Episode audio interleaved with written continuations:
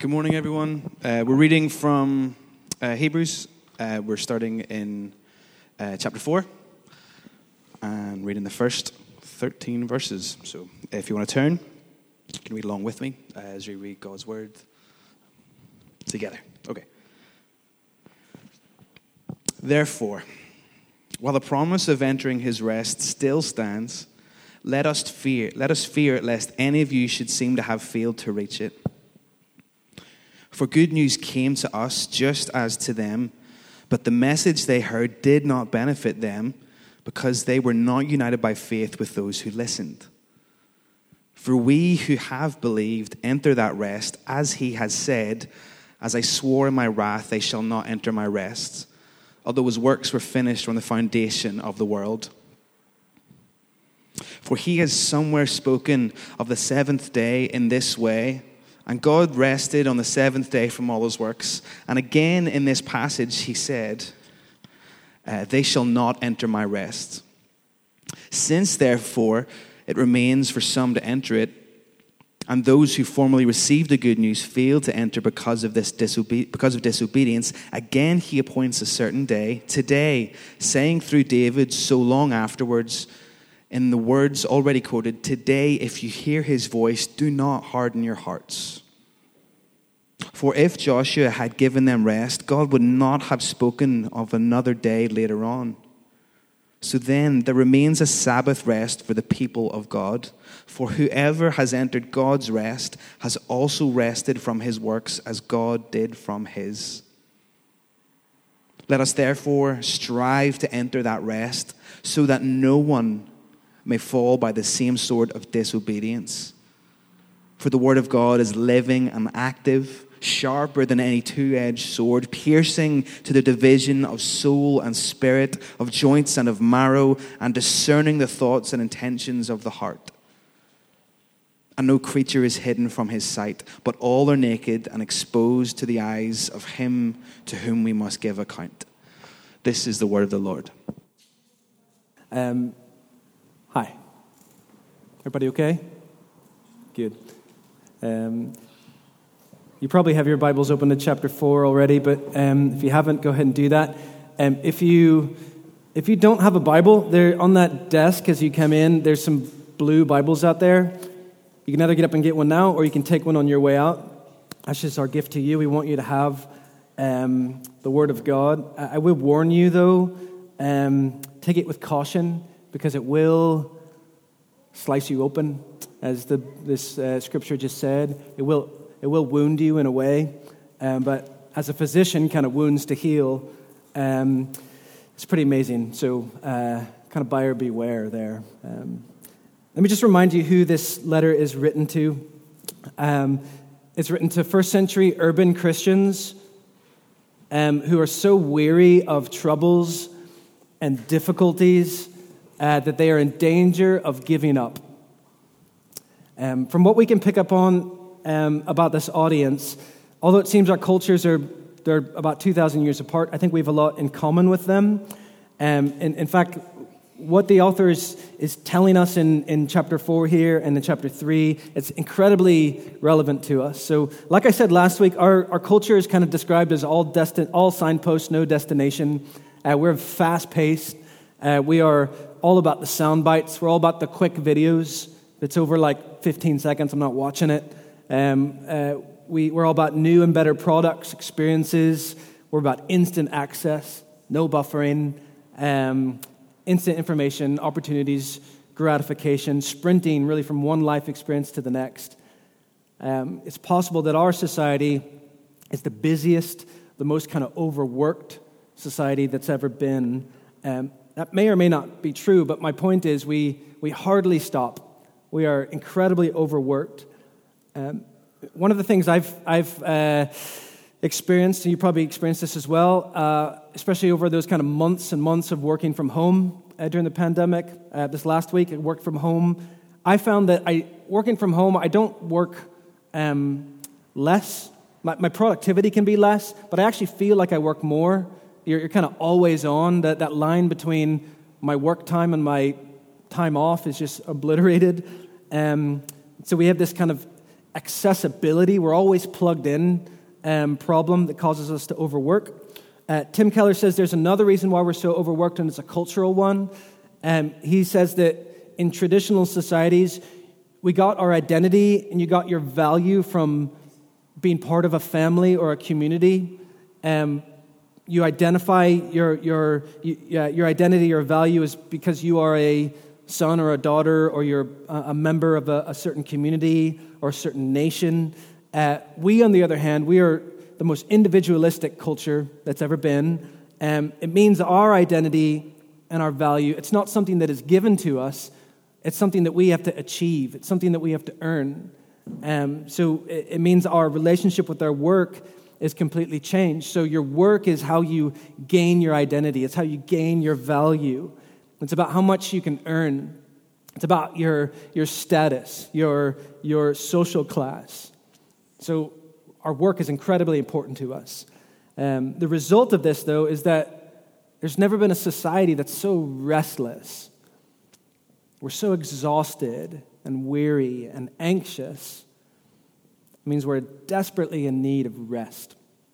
And, and we're not in, in need of just a physical rest, a rest that like a really good holiday can, can give you, or a really good nap. It's, we have a much deeper rest uh, that we're in need of.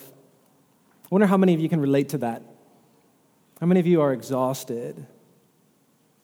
You're weary. How many of you are anxious?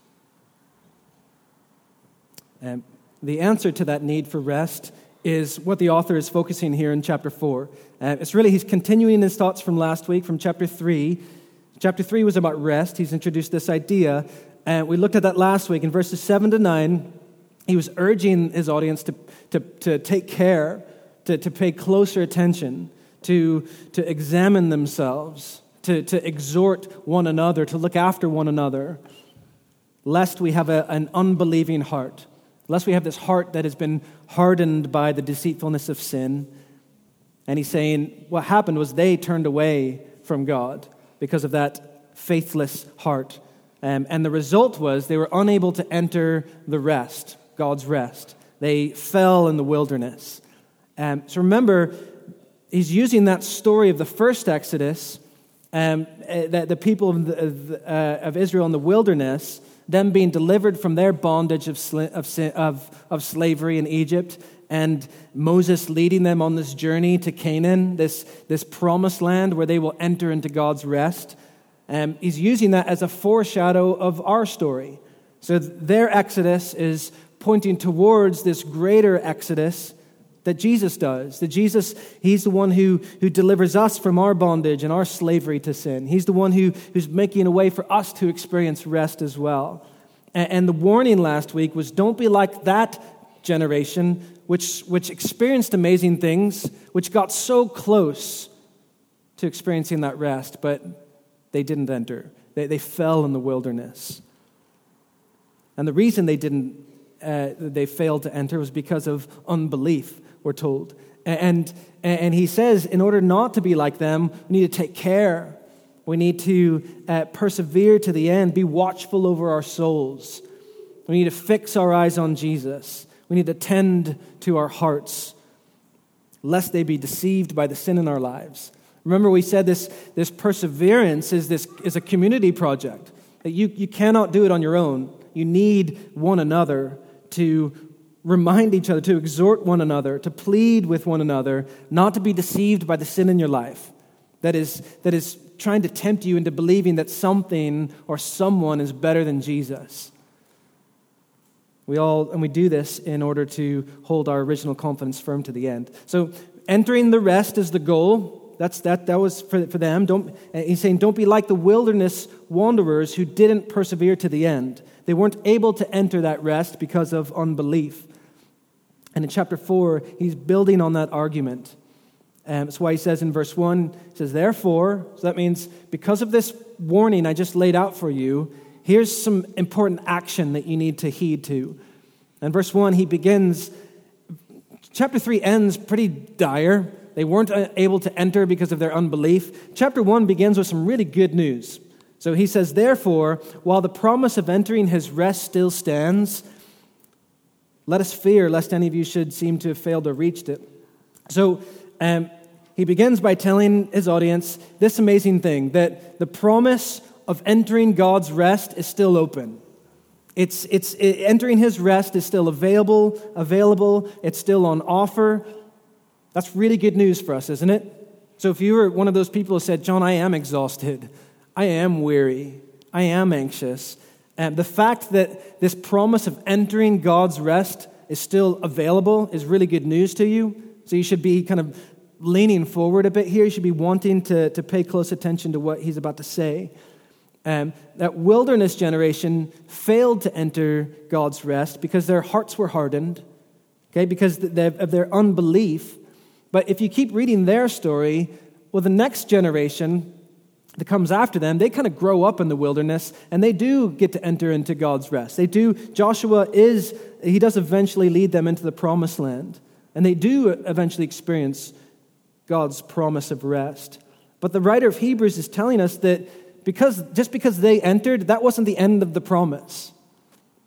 He's saying entering God's rest is still open, it still stands. Remember, their story is just a foreshadow. It's merely pointing towards something greater to come. So their goal was entering that land, Canaan. That's the rest. But that's just a picture of the, the spiritual counterpart. That's the goal of, of God's people today. Um, entering his rest is still available. That promise could be yours, which is really good news. But he says, with the very same breath, in the same sentence, he says, Don't forget the lesson that I just laid out for you. Don't, don't be like those wilderness wanderers whose hearts went astray. They, they, they didn't hold fast. They, they experienced amazing things.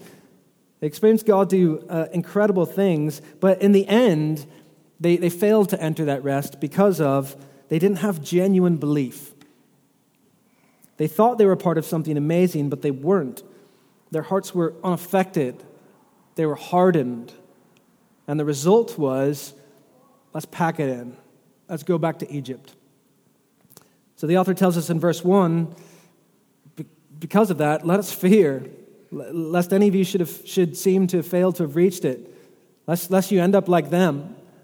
And, and notice he includes himself in that. He says, Us, let us fear. So the preacher is preaching to himself here as well.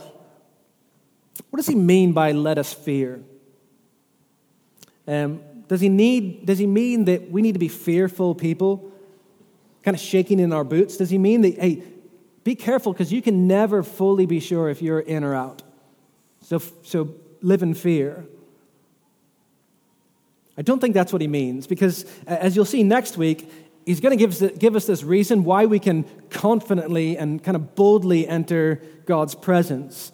So, in that context, it doesn't make any sense for him with one breath to say, Man, you just can never know if you're in or out. And then the next breath say, Confidently enter God's presence, confidently draw near to him. Um, it doesn't make sense. I think what he is saying is he's saying the same thing that he said in chapter 3, verse 12. Take care. He's warning us against having this, this attitude of, Man, I'm all good because I said a prayer. I'm in because God led me through that, that sea. All that's left for me now is just to wait. That, that rest is mine now. He's warning against that. Some of you need to hear it said in this way Hey, be careful lest any of you become bored and indifferent and eventually become hardened in your heart and failed to embrace God's promised rest by faith in Jesus. Because some of you have been, you've been raised in church, you've been in church your entire life. You simply assumed that you're okay, you assume that you're spiritually safe. You have nothing to fear because, and you're, you're decent Northern Irish Protestant. You attend a Sunday gathering. You don't have a, you've never committed this a serious kind of public scandalous sin. So you're spiritually safe. And he's saying, brothers and sisters, that's a dangerous mindset to have. If that is your, your kind of attitude, then you may be like those people in the wilderness who, in the end, it proves that they didn't have genuine faith. It proves they, they, what, that, nothing, that, that, that nothing actually real and lasting did happen to them. So he says, Fear that that's not you. Take care, brothers and sisters. Pay closer attention lest you drift away. Have vigilance over the state of your heart. Examine yourself. Exhort one another. You're, you're, you're, you're, to look after one another in this way. He's saying there's this spiritual battle happening. Fight. And so if, if unbelief in your heart leads to exclusion from the rest, and if, if belief leads to entering the rest, the author's saying, tend to your heart. Pay, pay attention. Don't let your heart be hardened, leading you to fall away, leading you to one day abandon this living God. And then he reiterates his argument in verse 2. He says, For good news came to us just as it to them. So, them, that's the people in the wilderness. He's saying they heard the good news just like we've heard the good news. But he says, But the message they heard did not benefit them because they were not united by faith with those who listened. And he says, For we who have believed enter that rest. So, so they heard the good news, they heard this gospel, but it didn't benefit them. Why? Because although they heard it, they, they didn't receive it with faith, they didn't receive it with belief. But he says, on the other hand, in verse 3, we who have believed, or, or we who have heard the message, but receive it with genuine faith, we do enter that rest. So, really simply put, you enter the rest because of faith, because of belief, because of belief that results in persevering to the end. For those who are unable to enter that rest, it's because of unbelief. It's because they, they, they, they've, they've heard the message, but they didn't appropriate it with faith. They didn't receive it, the good news, uh, with faith when they heard it. Some of you may be asking, is it because of their unbelief? Is it because of their faithlessness that they're not able to enter the rest? Or is it because of their disobedience? So is it this heart thing or is it an action thing? You might be looking at chapter 3, verse 19. It says, they were unable to enter because of unbelief. But then in chapter 4, verse 6, it says, they failed to enter because of disobedience. Which one is it? The answer is those two things go together. They, they, they, unbelief and disobedience go together, just like belief and obedience go together. So remember, we said last week um, it's this kind of cause and effect thing. So when we're, we're looking at those verses on the necessity of persevering to the end, that we are God's people if we hold fast to the end, I said that holding fast that, that persevering to the end, it's, it's that continuing in obedience. That's the, the proof that you are God's people. It's the proof, it's the evidence that we are indeed partakers of Christ. It's the evidence that we do have genuine faith in Jesus. Simply, put it simply, our obedience is the fruit of our belief. But the opposite then is true. So if, if obedience is the proof of our, or, or, the evidence or the fruit of our, uh, of our belief, then on the other hand, disobedience is the evidence of unbelief. It's, it's the result of faithlessness or unbelief. And in chapter 2, the writer is saying both groups of people have heard the good news. They've heard the message. What's the good news? There's this good news of rest. Okay, for the, for the people of Israel, this good news was that God was bringing them out of slavery and is going to deliver them to the promised land where they will find rest if they trust Him, if they only trust Him and obey His voice and keep His covenant. There's this trust, there's this belief that's the evidence of that is obeying His voice and, and keeping His covenant. And the same is for us. We heard the good news. That good news is that Jesus will deliver us from our slavery and our bondage to sin and also uh, bring us to, to experience rest if we place our faith in Him, our trust in Him, if we have a belief that, that then results in, in, in obeying His voice and keeping His commands. That's what James says when he, it's what he means when he says, hey, faith without works is dead. It, it's not real faith. You need the proof. The author is saying only faith can enter rest. We who have believed enter that rest. Believed what? The message spoken to us. The message that this good news, the gospel of Jesus, that he has come to deliver us from our sins and bring us into true and lasting rest if only we believe in him. If only we put our faith in him. We who have believed enter that rest. And, and the writer's, and his exhortation in chapter 3 and chapter 4 is to make sure that belief is genuine. And he says you'll know that belief is genuine if you are vigilant over your hearts, if you are striving to fix your gaze on Jesus, if you are fighting not to be deceived by sin, not letting your heart go astray, you're exhorting one another daily to persevere in the faith. For we who have believed enter that rest. And I want to take a moment and explain, I want to lean into that, what rest is. What does he mean by rest? Um, most scholars actually agree that this is one of the kind of more complex sections in Hebrews 4. Um, and it's complex because the author, he's, he's using rest in, in kind of several different ways. He's applying it to, to several different ways. And, and it's, it, I don't even know if, if, if even when Thomas was reading that, I was, I, the first time I read it, I was like, well, I'm not really following you here. Let me, let me lean in for a second, a little bit, and, and, and hear again. It's almost like he's, he's squeezing every last bit of meaning out of this word rest. It's like a diamond. He's looking at different facets, and you see different, uh, different angles and different beautiful things, something new and beautiful. I think the question is when do we experience the rest? Um, and the way the author applies the word helps us understand. So that's what I want to look at here. The first way he applies it is in verse 4. Uh, he quotes Genesis 2, verses 1 to 2. Notice he says, somewhere it says. So the, the chapters and verses aren't originally in there. so he's not going to say, hey, in Genesis 2, because that's, that's not there. So he's like, hey, you know where it says this? Um, this is, and he's quoted, this is the first mention of rest in the Bible.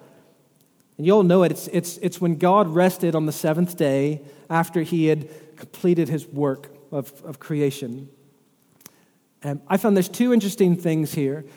Firstly, when you are in Genesis 2 and you read through that creation narrative, those first six days, each of the days ends with this line, and there was evening and there was morning, day one day two. And there's evening, there's morning, day two. Evening and morning, day three. Each of those get, has that ending, except for day seven. It's left out of day seven. Day seven is this like open ended day. It's this, it's this, uh, this day that doesn't have an end. It's interesting. Some scholars point to this as suggesting that, that the rest, it's not limited to this location or a place and time. God's rest is seen as this open ended, it's this, it's this present reality. And another interesting thing is in verse 5 of Hebrews 4, how God speaks of the rest. So he's, he's speaking in verse 5, he's speaking about the people of Israel and their unbelief, and he says, They shall not enter my rest. It says, My rest. That could mean one of two things, or both. Um, it could either mean it's the rest that God gives, it's, it's, it's the rest that God bestows, it's mine in that way, or it could mean it's the rest which God Himself enjoys. And I'm confident it's the latter because of that context of he's just quoting Genesis 2. It's, it's, this, it's the rest in which God promises his people. It's a share in the, the rest that God himself is enjoying. I think it's amazing, isn't it? The rest that God enjoys right now because his work is done, it's something that he wants you to share in, something that he wants you to, to participate in. If only you respond to his gospel in faith with belief. So, in that sense, it, it almost seems like rest is something that we experience now. It's a present thing, isn't it? Even he, he keeps using that word today throughout these chapters, kind of supports that as well. Another way he uses rest, though, is in that kind of geographical way. So, for the, uh, the, the promised land of Canaan, was this expression and this offer of rest from God to his people. And as we saw, that, that, that wasn't the end of, of his promise for rest. Okay, it's still available. But for them, it seemed to be something they were journeying towards. It's something that they failed to enter. And in verse 11, he says it's something that we, we should strive to enter that rest. So, in that way, it almost seems like it's something that we are journeying towards. But then again, he jumps back and he uses the present tense again. See how it's so complex. In verse 9, when he says, So then there remains a Sabbath rest for the people of God, for whoever has entered God's rest has also rested from his works as God did from his. Those, those two words in your Bible's Sabbath rest, it's actually one single word in the Greek. It, it literally means Sabbath keeping. It's, it's, this, it's this participation in God's own rest. It's this celebration of our participation of God's rest. And even back in verse 3, he says, For we who have believed enter that rest. He doesn't say we shall enter that rest, it says we enter it. So that's again back to the present tense. It's complex, but is it something we experience now or is it something we experience at the end? I think the answer is both. Um, this is this here and not yet reality of the kingdom of God. That the rest is present, it's experienced today, but it's also something that is still to come. George Guthrie says uh, that Christian realities have been inaugurated, but they have yet to be consummated. Therefore, the rest is something the believer enters and thus experiences now. But, but this rest in its fullness remains the promised destination for the future. I think some of you need to hear one, or, one of those things. So, for some of you, God's rest is something for you to experience today. It's available for you today. This is the very heart of Jesus. He says in Matthew 11, 28, he says, Come to me, all who are who labor and are heavy laden, and I will give you rest. Take my yoke upon you and learn from me, for I am gentle and lowly in heart, and you will find rest for your souls. Do you need to hear that this morning? That there is rest for your weary and heavy laden soul. If only you come to Jesus if you learn from him, if you receive his message in faith and belief, there's rest for your soul today. I think all of you need to hear that. But we also need to, to understand that there's a rest to come that we are striving towards, we are journeying towards, that we are hoping for. There's this full consummation of the rest waiting for you at the finish line. There's this rest we are journeying towards that we will experience when we are forever in the presence of Jesus in the new heavens and the new earth. Revelation 12, 21 says he will wipe away every tear from our eyes. There will be no more death or mourning or crying or pain. There's going to be a time when the former things have passed away. His rest is experienced here and now, today, in the midst of your sufferings and your trials but also fully and forever in the end. But, that, but, but his rest is for those who respond to him in faith. His warning is don't end up like those people in the wilderness. It is because of their disbelief, their unbelief, and their disobedience, they failed to enter that rest. Which is why he exhorts us one more time in verse 11. He says, Therefore, let us strive to enter that rest. Let us strive to enter it so that no one may fall by the same sort of disobedience. F.F. F. Bruce says, he says, at this point, verse 11, we have this view of this glory that's accessible by faith, but you also have this view of the disaster which follows upon unbelief. Our author urges his readers once more to make it their earnest endeavor to attain the eternal home of the people of God and not miss it through disobedience like that of the Israelites in the wilderness. Now, again, don't hear what he's not saying. So he's not saying obedience will get you to heaven. That's a works based salvation that the Bible does not teach.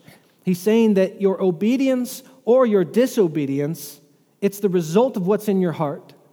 It's the result of, of your belief or your unbelief. And this is what will determine whether you enter his rest or not. So remember Ephesians 2 for by grace you have been saved through faith. This is not, a, not of your own doing, it's the gift of God, not a result of works, so that no one may boast. So your works will not get you to heaven, they will not give you access to God's rest. If that were true, Jesus would have praised the Pharisees. They would have been first in line, but he, he didn't. He had harsh words for them because he's concerned with your heart, with your inner righteousness. He wants, he wants your heart, your belief, your faith. Obedience and works come after that. And Jesus is after your heart. He wants you to do what he says in Matthew 11 for you to come to him. He wants you to draw near to him so that you can learn from him, so that you can experience his heart that is gentle and lowly. Because it's precisely there. It's, it's there when you're, when you're with him, when you're near him, when you're learning from him, when you're trusting him, when you're fixing your gaze upon him, when you're considering him, when you're abiding with him. It's there where true rest is found. I think this is on the screen. Look again how this is how Jesus describes his rest that he offers. Sorry, it's not on the screen. I didn't send it to you. I'm going to read it to you again. Matthew 11, 28 through 30. He says, Come to me, all who labor and are heavy laden, and I will give you rest. Listen to this. He says, Take my yoke upon you and learn from me, for I am gentle and lowly in heart, and you will find rest for your souls. For my yoke is easy and my burden is light. That's how Jesus talks about rest. That's how he describes rest that he's offering. So keep that in your mind. In light of that, how are we to understand Hebrews 4, verse 11, which says, Therefore, let us strive to enter that rest? What does it mean to strive to enter his rest in light of what Jesus says? When he says, My yoke is easy, my burden is light. You know what a yoke is? The yoke is this um, heavy crossbar that an ox would wear as she plows through the fields. There is this picture of striving, of working hard, of plowing through. But Jesus says, My yoke that you wear with me, it's not burdensome. It, my yoke is easy.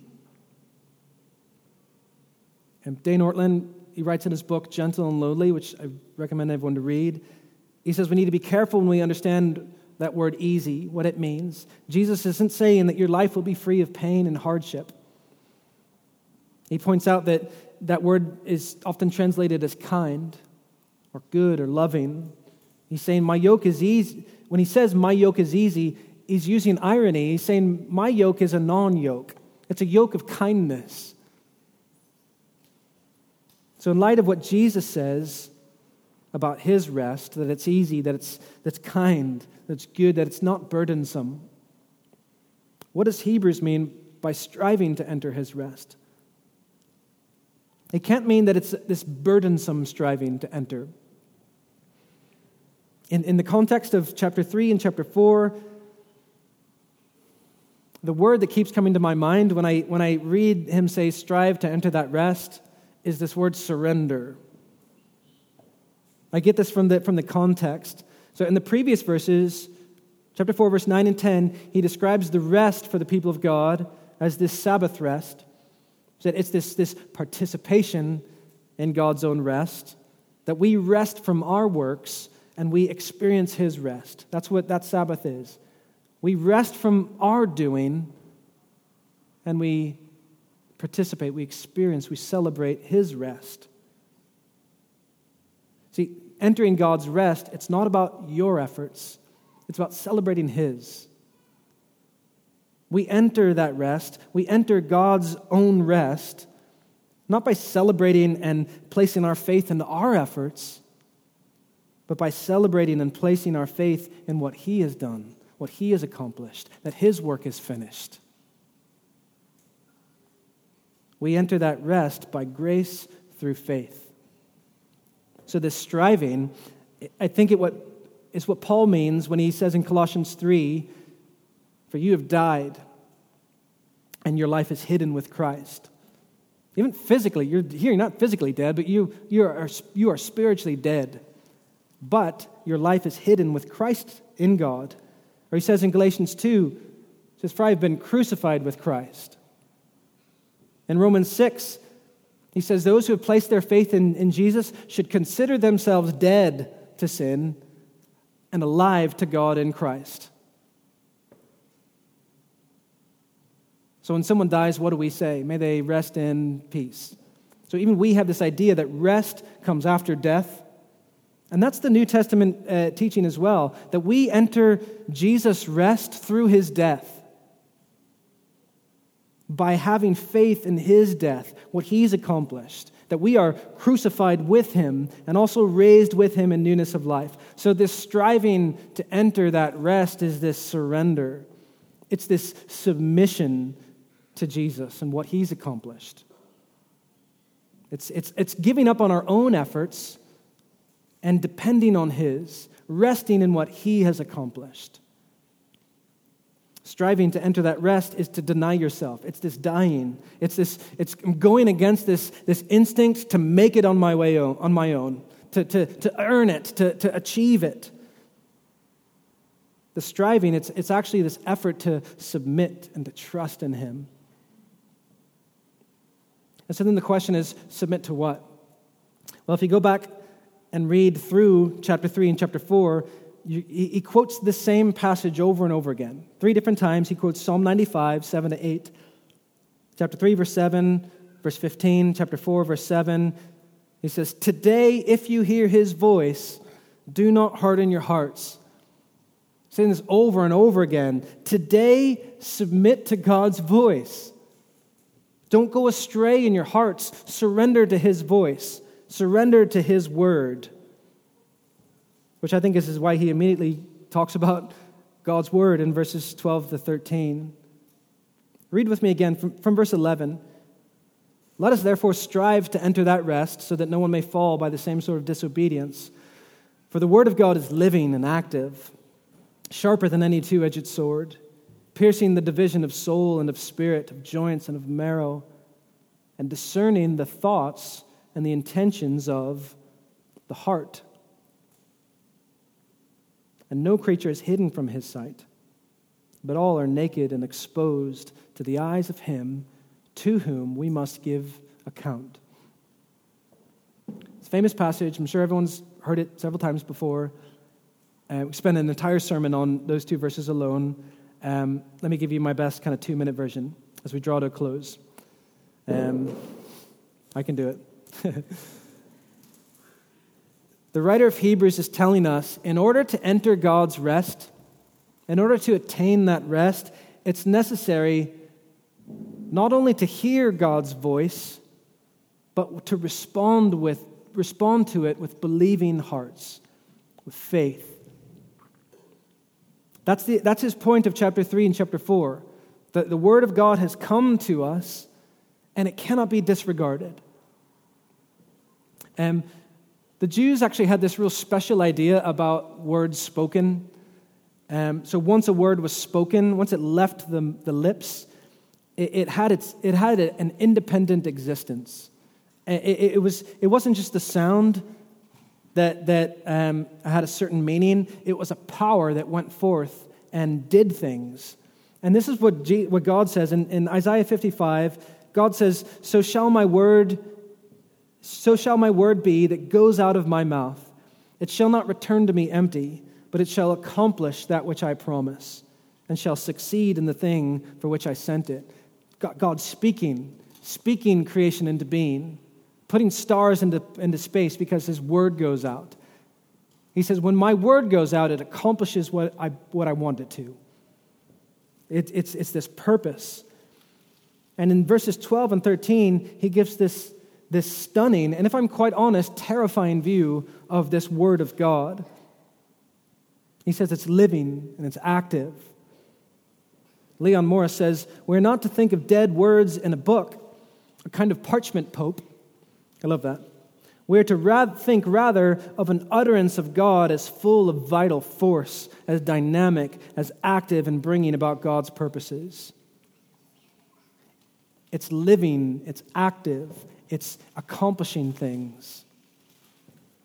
He says it's sharper than any two edged sword. He doesn't say it's as sharp as a two edged sword, he said it's sharper than any sword. And, and what a, a, normal swords, what they do is they, they penetrate physical matter. The Word of God penetrates our deepest recesses. Our, our, it pierces the division of our soul and our spirit, cuts us open. So that, he says, the Word of God judges us. It discerns the thoughts and the intentions of the heart. Even those deep and hidden parts that you think are just yours. There's things that you hide from those closest to you your friends, your family, your neighbor, the parts that deceive even you. God sees it all, God knows it all. And, terrifyingly, will call each of us to give an account of it all. And that's the warning here. To the wilderness wanderers, he says, My word is living and it's active, but you've ignored it. You've, you grumble and, you're, and you complain. You got bored of it. Your hearts were hardened to it.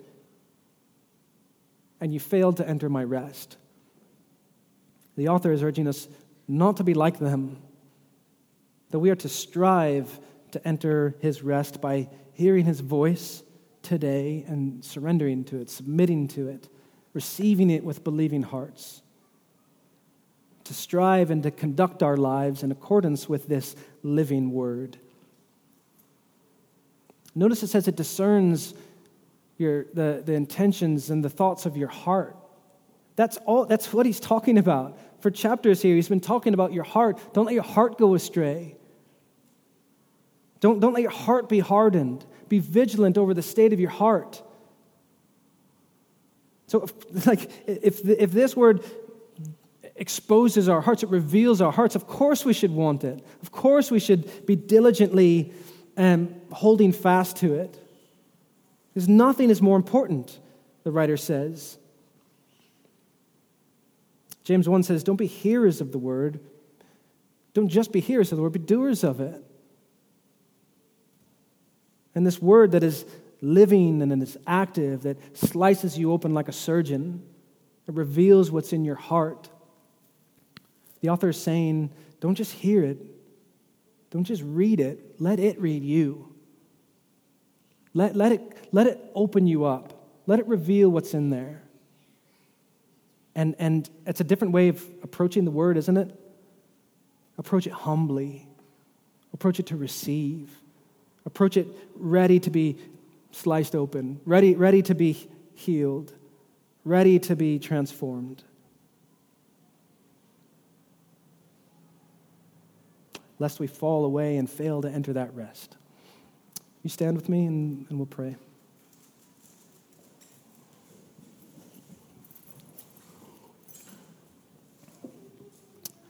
And let's just close our eyes and just reflect on that message.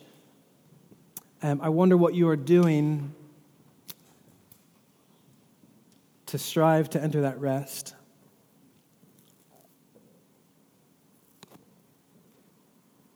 What are you doing to come to Jesus? What are you doing to draw near to Him?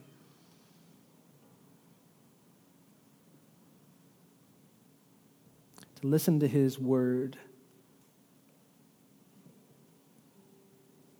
This word that is living and active and effective.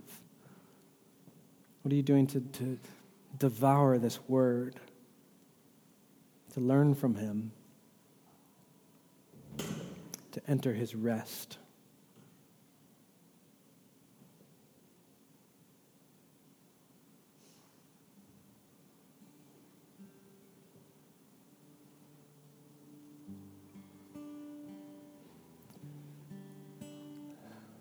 Father, we thank you that you love us and you come after us.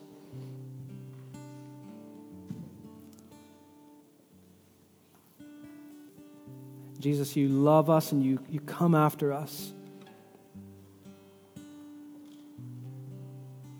These hearts that go astray, you're after those hearts. You want those hearts. You want us to draw near to you. Thank you that you first draw near to us. I pray, Lord, for those who are exhausted this morning, those who are weary, those who are anxious.